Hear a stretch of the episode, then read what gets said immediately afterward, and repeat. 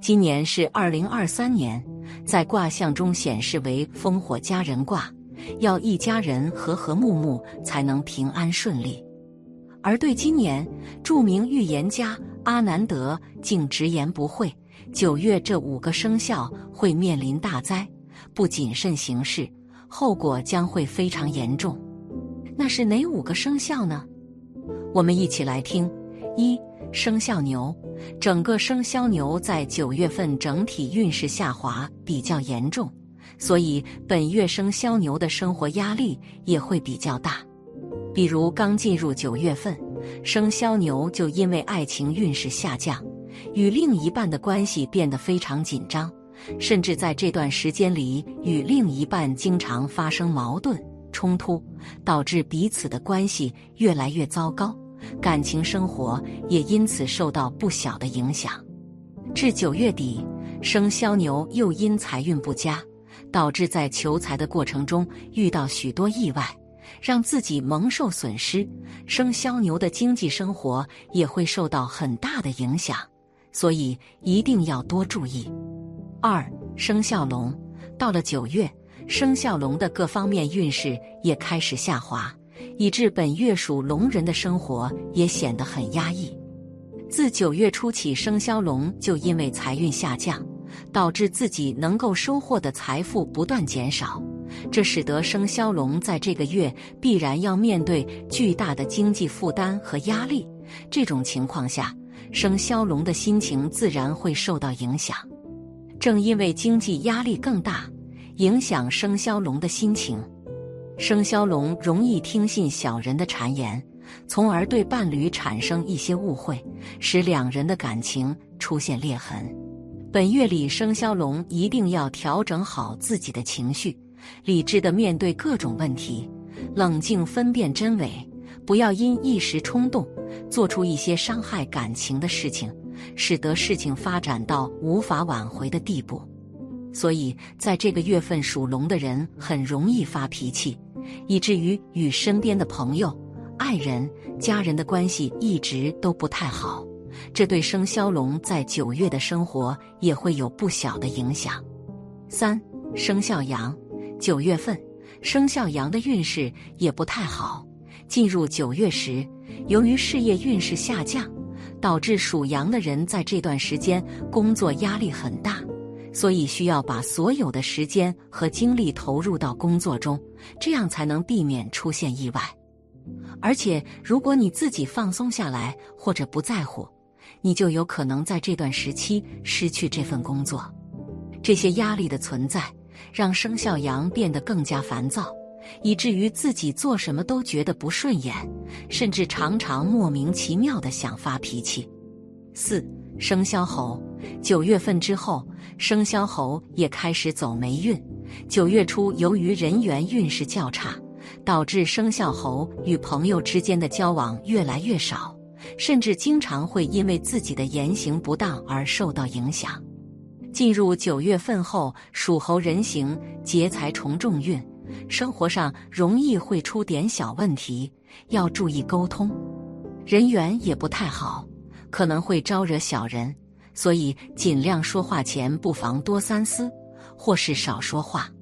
工作中一大堆大大小小的事都等着你来处理，压力会比较大，有可能会被人误会，招来同事们的埋怨。要注意忍让和退步，以免发生更大的争执。同时，这段时间爱情运势也不太好，和另一半在一起的时候经常发生矛盾，彼此的关系也随之变得越来越糟糕，以至于两人之间的感情也受到了不小的影响。九月中下旬，生肖猴的事业运势不佳，工作不顺，经济收入持续下降。给生肖猴的物质生活带来不小影响。五生肖猪，九月份生肖猪需要关注的是自己的身体健康，因为运势不好，导致生肖猪在这个月里身体素质越来越差，而且经常会有疲劳的感觉。在这个月份属猪的人精神上什么都提不起来，这种状况自然会对生肖猪不利。每个人的运势在新的一个月份也会悄然发生着变化。不好的运气，则会让人生活困苦、心烦意乱，不仅伤心，还伤身体，甚至会引发疾病。所以，提前知道自己的运势，做到有效的防范，趋吉避凶，可能还会扭转运势，消除霉运。人走时，弃马走镖。一个人倒霉了，不但亲戚朋友躲着你，平日里与你有过节的人，更会幸灾乐祸，甚至会落井下石。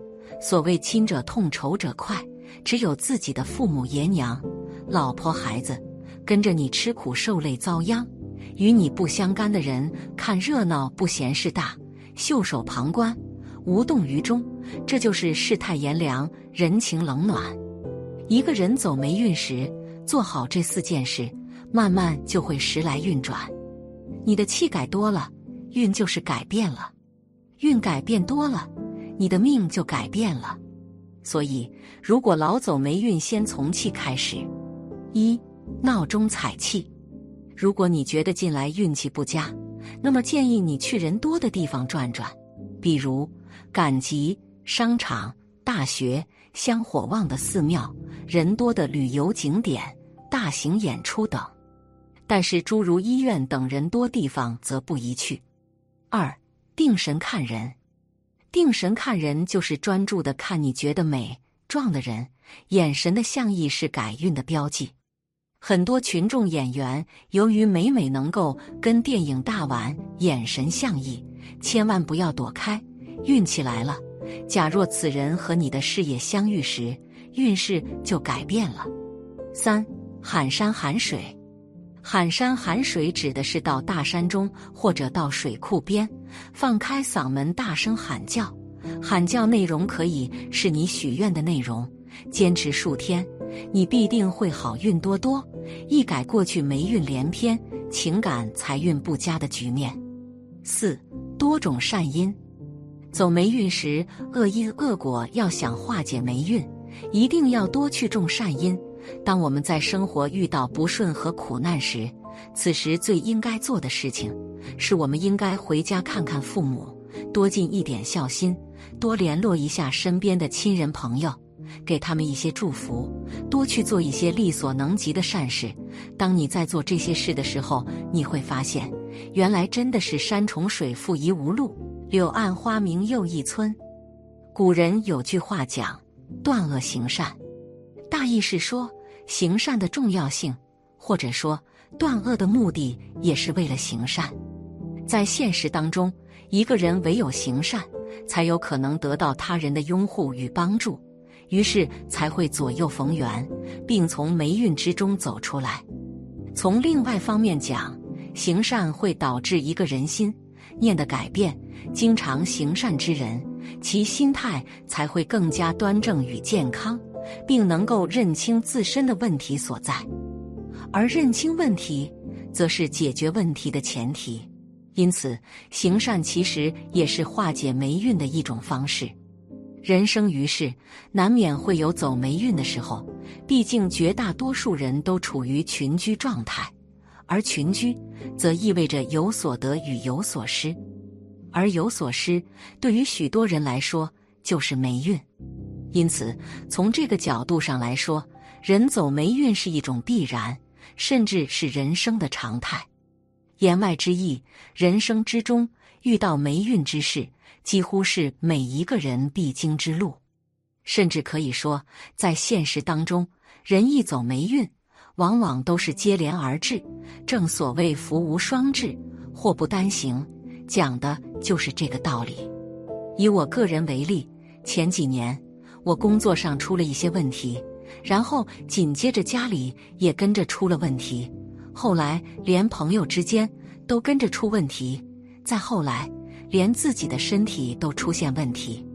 由此可见，古人讲“祸不单行”并非虚言。但是在日常生活中，我们经常会发现有人喜欢逃避问题，甚至在他们的认知当中。误以为逃避之后问题就解决了，而这当然是一种误解，因为逃避本质上讲就是掩盖问题，而这种掩盖只能是让问题积压、积累，最终会集中在一处爆发出来。由此可见，有效的解决问题之法离不开坦然面对，也唯有坦然面对，才能将问题一个又一个的解决掉。希望大家都能赶走霉运，迎来好运。本期的视频就到这里，感谢大家的观看。如果您喜欢这个视频，记得点击订阅。我们下期再见。